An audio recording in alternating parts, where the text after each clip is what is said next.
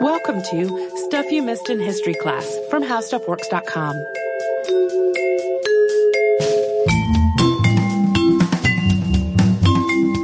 Hello and welcome to the podcast. I'm Holly Fry. And I'm Tracy V. Wilson. Uh, it is time for another lots of problematic things happen under Queen Victoria's rule episode. Yeah, you, you could have a your fave is problematic tag for your fave Queen Victoria and Yes. all the all the problematic things. Yes, I um I always try to differentiate and say that the things I love about Queen Victoria are like the private side of her and the things she shared with her family, but I really struggle with so much of her reign uh, because Britain was doing some really awful things during that time. So this is another story of Britain's quest to colonize and conquer the world, believing themselves to be superior to the people who already lived in the places that they were moving into. Uh, in this case, it is about one particular aspect of Britain's efforts in southern Africa, which culminated in a war with the Zulu kingdom. Just in the interest of expectations management, we are not going to cover the entirety of this conflict because it reaches almost into the 20th century. We are focusing on the first segment on it, uh, which led to what most historians would consider the end of the Zulu kingdom. So first we're going to start with a little bit of context on the Zulu people. They still exist, still a major ethnic group in South Africa. So the black population of South Africa is separated into four primary ethnic divisions. The Sotho, the Nguni, the Shangaan-Tsonga, and the Venda. The Nguni people, which are the largest group, are then subdivided subdivided into four other groups. There are the Southern Nguni, the Swazi people, the Ndebele people, and the Northern and Central Nguni. Uh, we've mentioned before that that the continent of Africa has thousands and thousands of ethnic groups and languages and diverse peoples, and this is a hallmark of that. So that last group, the Northern and Central Nguni, are the Zulu speaking peoples. Uh, so the Zulu language is a subgroup of the larger Nguni language group, and the that is within the other larger group of the Bantu speaking peoples, which has come up on the show before. Yes, and it doesn't help that part of the problem, we're not going to really discuss this specifically in this episode, is that as uh, Europeans moved in and tried to shuffle things around and reorganize various things, it only further complicated those like divisions and subdivisions. Yeah, we talked some about it in our our previous two-parter on Emin Pasha, how when the scramble for Africa was going on, these very arbitrary boundary lines got drawn, sort of grouping people together in a way that, that was not necessarily unified people before, and this is all part of that. Correct. Uh, so Zulu, which is said to mean sky, was also, according to oral history, the name of the founder of the Zulu line, which is believed to have begun in the second half of the 17th century. For many generations, there wasn't really one centralized Zulu nation. There was a combination of nomadic groups and more stationary farming family groups. It was all loosely connected in an agricultural society. But by the late 1700s, these scattered groups of people had begun to consolidate a little bit. So as these smaller groups started to join forces within the larger culture, there were power struggles, there were military actions. In the early 19th century, through a brutal military campaign, a chief named Shaka conquered all the other Zulu chiefs and united the Zulu groups into the Zulu nation. Under Shaka, the Zulu and the Natal Nguni, which was a neighboring group, joined forces. And this combination of peoples formed what came to be known as the Zulu Kingdom or the Zulu Empire. When Shaka died in 1828, the empire that he had built lost a little bit of its power, but it still remained united. But as the 19th century pressed on, European settlers and colonists moved in greater numbers into the area. By the 1870s, British interests in South Africa directly threatened the Zulu kingdom. For one, Great Britain saw Africa's local indigenous population as just inherently less developed and thus exploitable as labor. In 1866, diamonds were discovered along the Orange River. Gold was also known as a resource in the region, and Britain wanted the land that had these resources and people who could work to deliver them into the hands of the British. Second, British was interested in a power grab that would break down the existing African states. Again, they had had all of this long, ongoing battles to develop their structure, uh, and it wanted to break down all of the structure that had been built in that process and put it all under British rule. And this, of course, ties into that first reason we just mentioned, where they wanted the land and the people to work as labor, but also to the larger push for Great Britain to rule as much of the world as possible. Third, there were land disputes involving the Boer population. These were South Africans, primarily of Dutch descent, but they could also be French Huguenot or German. After the Dutch East India Company had established a headquarters at the Cape of Good Hope in the 1650s, immigration had been heavily encouraged. And as this colony had gotten bigger, relations with the indigenous people living in the area were not good. In the early 19th century, after British possession of the colony led to fundamental disagreement between Great Britain's policies and the Boers, more than 10,000 members of the Boer colony moved to other areas outside of British rule, including Natal on the eastern side of South Africa, which was right up against Zulu territory. And as the Boers attempted to spread their land holdings into Zululand, they claimed they needed more land for farming, tensions between the two groups just escalated at a continuing pace. In 1872, a man named Cetshwayo became the Zulu king. He was about 46 at the time that this happened, and his father, Mpande, had ruled before him. Under Mpande, the Zulu nation had lost some of its power. As a youth, Cetshwayo had been involved in significant conflicts. When he was just 12 or 13, and we don't know because his exact birth date is not known, he fought against the Boers as they moved to take over Zulu land. And then in his 20s, he went to battle against the Swazi people along with his fellow Zulu warriors as the two groups fought over the valley territory of Pongola.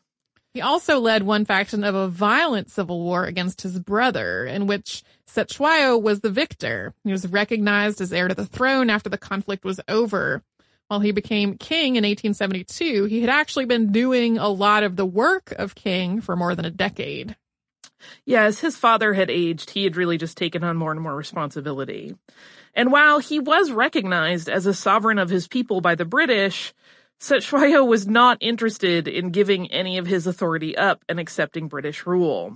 So he began amassing his forces. Eventually, Cetshwayo had tens of thousands of well-trained men ready to fight. Estimates place the number somewhere between 40,000 and 60,000, although an exact count is not known. And through this disciplined development of the Zulu nation's might, Cetshwayo came to be seen as a very real threat to British interests in the area. Transvaal, which was a Boer republic, was annexed by Great Britain in 1877, and from that point on it became clear that British efforts were going to be centered around making South Africa a federation of white colonies, with the intent of disbanding the existing kingdoms of Africa and then ruling over their people. In 1878, the British, concerned at the immense military power of the Zulu kingdom, started a campaign to break down the nation's power through propaganda.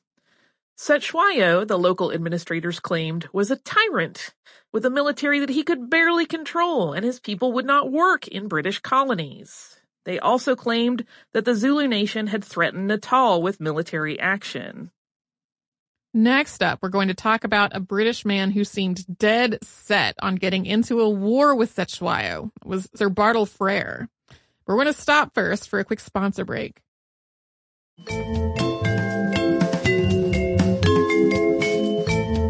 On March 29, 1815, Sir Henry Bartle Edwards Frere was born in Wales. He was not considered a sir yet, but that'll come later.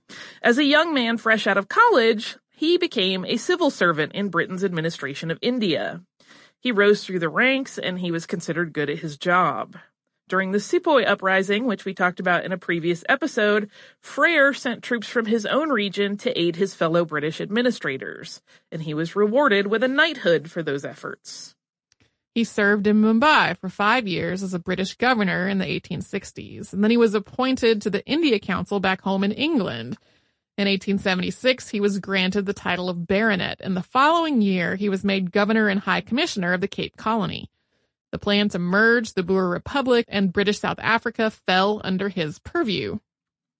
The situation that Frere walked into was already loaded with conflict.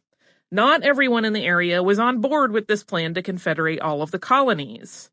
The Boers of Transvaal were actually considering making a move to become an independent nation rather than joining with the British colonies. And the colonists uh, that were part of Britain already did not wholly buy into this plan either. To make matters worse, Frere's boss resigned at the beginning of 1878, leaving Frere to deal with the growing tension in the region. It was under Frere's direction that the Zulu came to be characterized as hostile. The Zulu kingdom was autonomous, and Frere believed that if they went unchallenged, they would get in the way of his mission to achieve his Confederation directive.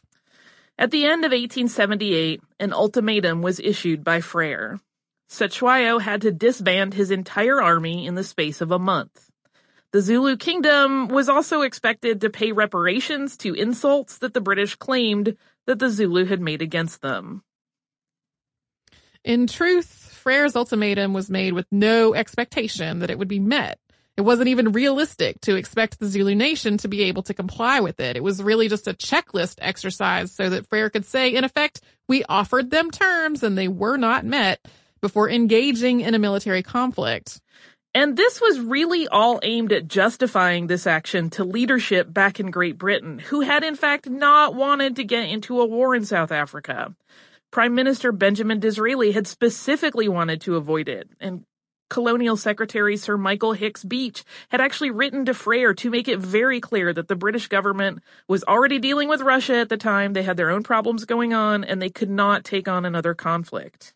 At the beginning of January 1879, this ultimatum expired and British troops invaded the Zulu kingdom under the command of Lord Chelmsford. So yeah, even though Great Britain didn't want it, uh, Frere did and he moved forward with it. This is one of those things that it's worth pointing out. This was not uncommon in, uh, the British move to colonize everywhere. There were, uh, you know, very, very great distances involved and there were men that were acting with autonomy sometimes against British orders, uh, because there really was no one to intercede and it was expected that they understood the local situation better. So they kind of had a little bit of leeway to do these sorts of things. Initially, Chelmsford's charge into Zululand was hindered by nature. There were really heavy rains in January that made overland travel difficult, and the high grasses of the landscape also made it almost impossible to get a visual bearing on location. For some reason, in spite of these poor conditions, he continued with this advance and continued in a somewhat reckless manner because the British troops were not using scouts or sentries as they made their way across this grassy, muddy landscape. As to why those precautions were abandoned, it was because Chelmsford was completely dismissive of the Zulu military. And that sentiment and that sort of condescending attitude really echoed down through his troops. At one point, Chelmsford wrote, quote, if I am called upon to conduct operations against them, I shall strive to be in a position to show them how hopelessly inferior they are to us in fighting power, although numerically stronger. First, Chelmsford led the center column of a three-part invasion across the Mzinyathi River, which was something the British knew as the Buffalo River. They established a depot and the British forces pushed from there into the east. The right column of the British forces headed toward Ulundi, seat of the royal family, and the left column headed to the Tugela River to block Zulu forces from crossing it. On the Zulu side of the conflict, the initial plan was to try to avoid a military engagement. This had been the case when the British started their disinformation campaign against Cetshwayo and the Zulus in the first place. And they claimed that the Zulu nation had threatened Natal. Cetshwayo's response was to call his military to retreat deeper into their own land. It was a clear indication that he did not want to provoke the British. Yeah, as he was realizing that people were saying he was being threatening, he was like, come away from the borders, come away from the borders. We don't want them to think we're trying to threaten anybody. Uh, he was really trying to save his people by avoiding getting into any sort of uh, aggressive situation. Even though the ultimatum from Britain had been insulting and impossible to fulfill, Cetshwayo was still hoping that they could find a resolution that did not involve combat. He had ordered his men to take defensive positions only and not to make an offensive move to attack. But as the British advanced, it became more and more clear that a conflict was just unavoidable. Chelmsford moved into Isandlwana on January 20th to set up camp. There was a small group of Zulu men who resisted this incursion and, and Chelmsford thought that this was just the primary military force of all of the Zulus. So he was completely incorrect in that assumption. Chelmsford next took about half of his men to an engagement 15 kilometers away, and this left Colonel Henry Pulleine in charge temporarily. The following day, Colonel A.W. Durnford arrived to assume command. And when Durnford went after a small Zulu party that had been foraging nearby, he followed them right into a force of 20,000 Zulu men. And his men were disorganized and unprotected. So these unprotected men were basically sitting ducks. There's actually some conflicting writing about how the whole battle played out. According to one version, the Zulu force had not intended to battle that day, but felt that they had to move defensively when confronted by Durnford. And then another take on the situation gives the Zulu more credit for basically machination, like the view that this Zulu trap lured Durnford into it with a small resistance party while the 20,000 men waited to spring that trap. In either case, there were fewer than 2,000 British troops at that location, and there were these some 20,000 Zulus. And those British troops had no protective structure and they were taken completely by surprise because they were not expecting to engage in a massive conflict at that time. And when Durnford attempted to retreat to save his camp, the Zulu forces filled in the space between the British soldiers and that camp and they cut them off before they could do so. The Zulu used a military tactic that's sometimes attributed to their former leader Shaka in terms of its invention. It was called the Horns of the Buffalo and was characterized by the Zulu fighting force encircling the enemy fighters with two lines of men, which were the horns. And they reached out from each side of the main fighting force, which was the chest, to work their way around their opponent. Yeah, and then they would kind of cut them off from any any means of escape, and in this case, also from their camp. More than 800 British troops and 500 African auxiliary troops were killed by the Zulu army in the brutal hand-to-hand combat that followed. To compound the loss, the Zulus uh, had captured the camp and they had confiscated as many as 1,000 weapons in this raid, further bolstering their own army's power. Very few British troops survived this encounter, as the Zulu did not take prisoners. Cetshwayo realized that there was no way, after the Zulu success in this battle, that the British would ever work with him and his people to forge a negotiation. Yeah, he kind of, it was one of those things where while his people were celebrating, he realized that this really spelled the end of any possibility that they could work something out. Uh, and as for Great Britain, when word arrived about what had happened, uh, the country stood in shock that a culture that they believed to be intellectual inferior had so soundly defeated their troops. Uh, you know, they used largely spears. Some of them were armed with firearms, but they just considered them to be these, you know, wild people that didn't have any technology. And in fact, they were very advanced and very smart and had military tactics. Chelmsford was actually one of Queen Victoria's favorites, so although he made some terribly blundering missteps and basically like left his men behind unsecured and led to this disastrous outcome of the battle, he was protected by Benjamin Disraeli. For his part, Chelmsford claimed that his troops had been undersupplied with ammunition and also shifted the blame to Durnford. It was an epic effort on Chelmsford's part to cover his own tail. Yeah, we're going to talk about how that worked out in the coda, and it's a little dispiriting. Uh, we are about to delve into another battle, though, and talk a little bit more about how Great Britain framed all of these events to best advantage. But first, we will take a little bit of a break and hear from one of our sponsors.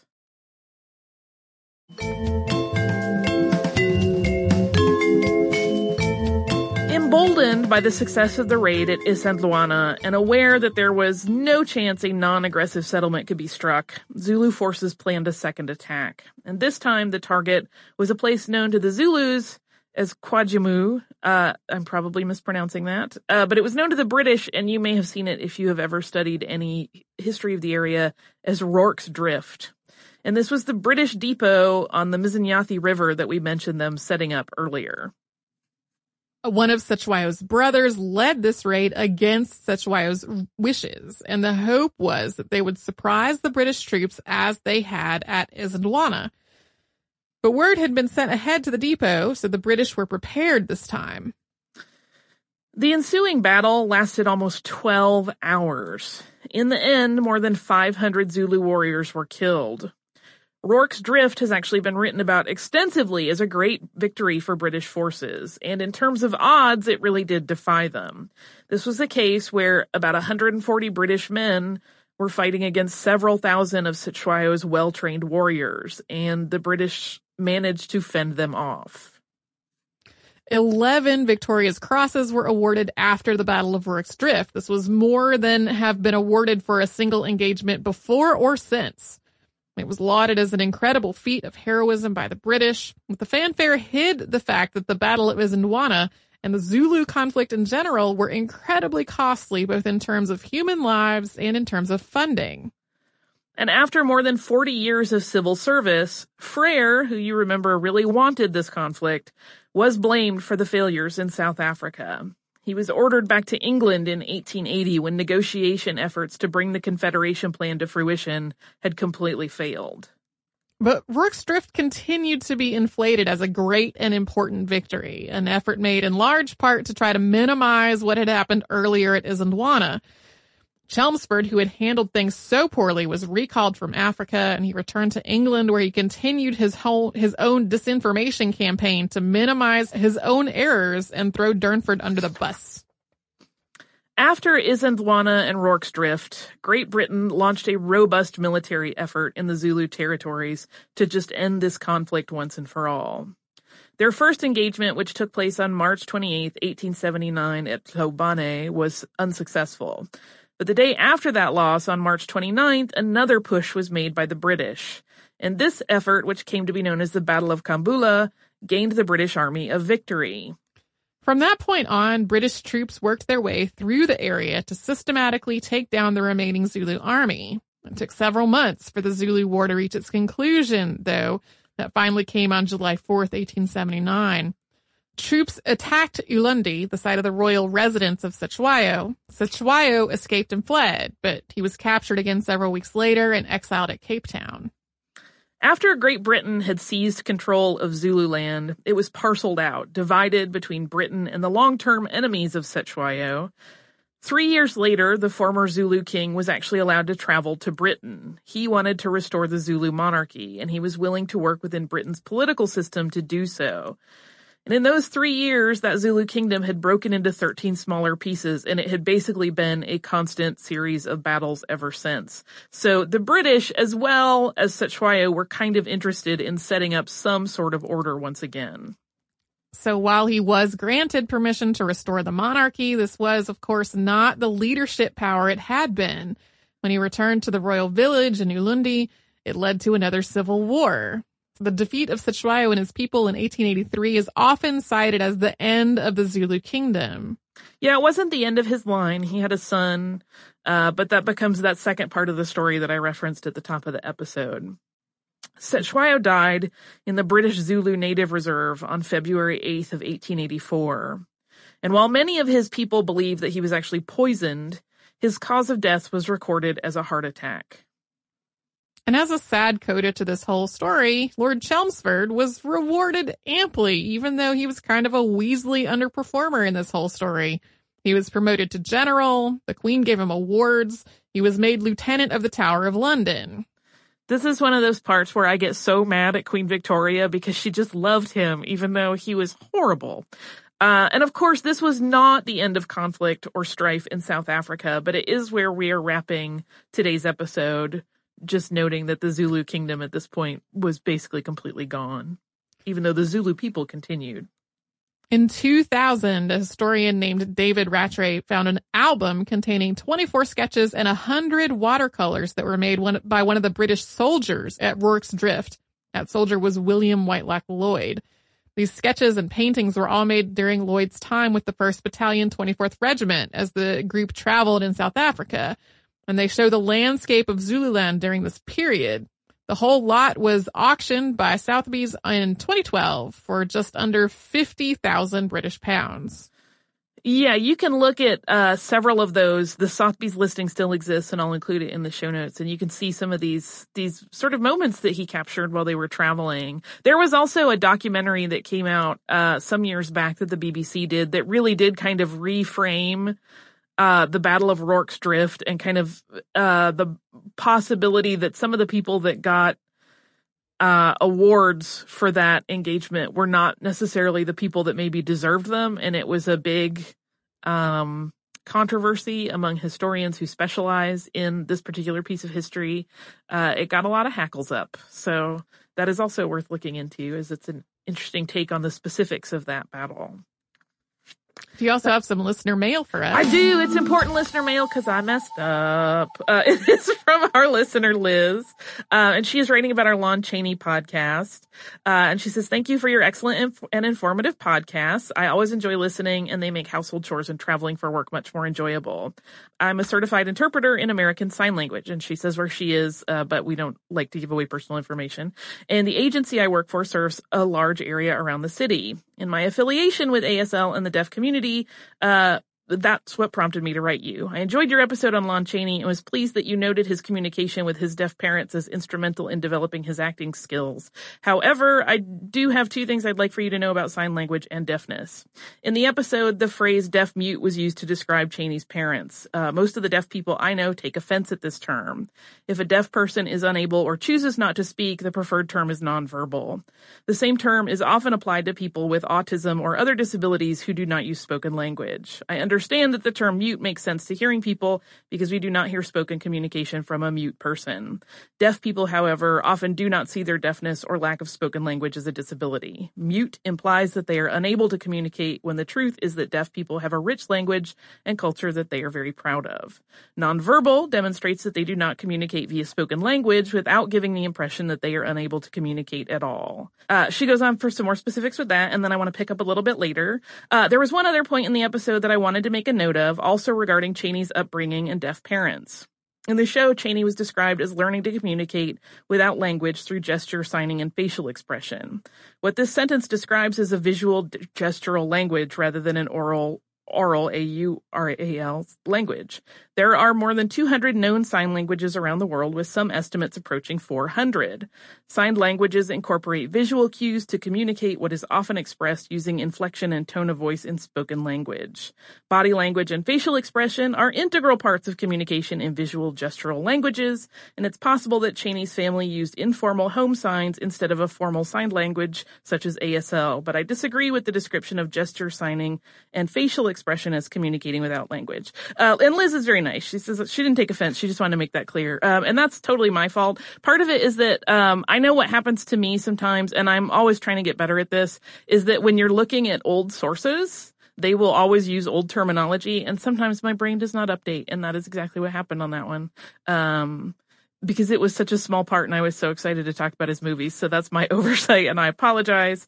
Um, for a little bit more clarity on, on me trying to explain him speaking with his mother, particularly when she was very, very ill, uh, without language, they had reached a point where she had gotten so sick she couldn't move much. So even the the sign language that they had used prior to that sounds like it it really was not in use at that point in time. So they're they were kind of having to find all new ways for him to communicate with her because she was almost completely non-mobile. Um, so that might give a little more clarity to my poor choice of language there. It's still a poor choice of language, but I just wanted to explain the genesis of it. So thank you so much, Liz, because that's important stuff to remember.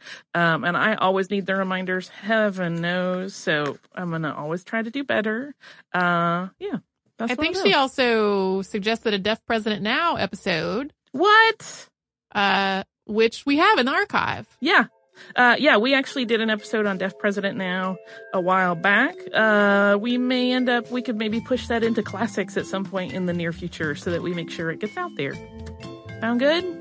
Yeah. Cool. If you want to write to us, you can do so at historypodcast at howstuffworks.com. We are also uh, on virtually all social media as Missed in History. You can also come to our website, which is missedinhistory.com.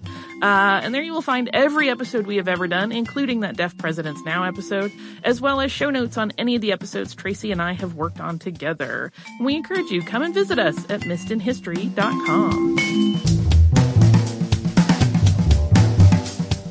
For more on this and thousands of other topics, visit howstuffworks.com.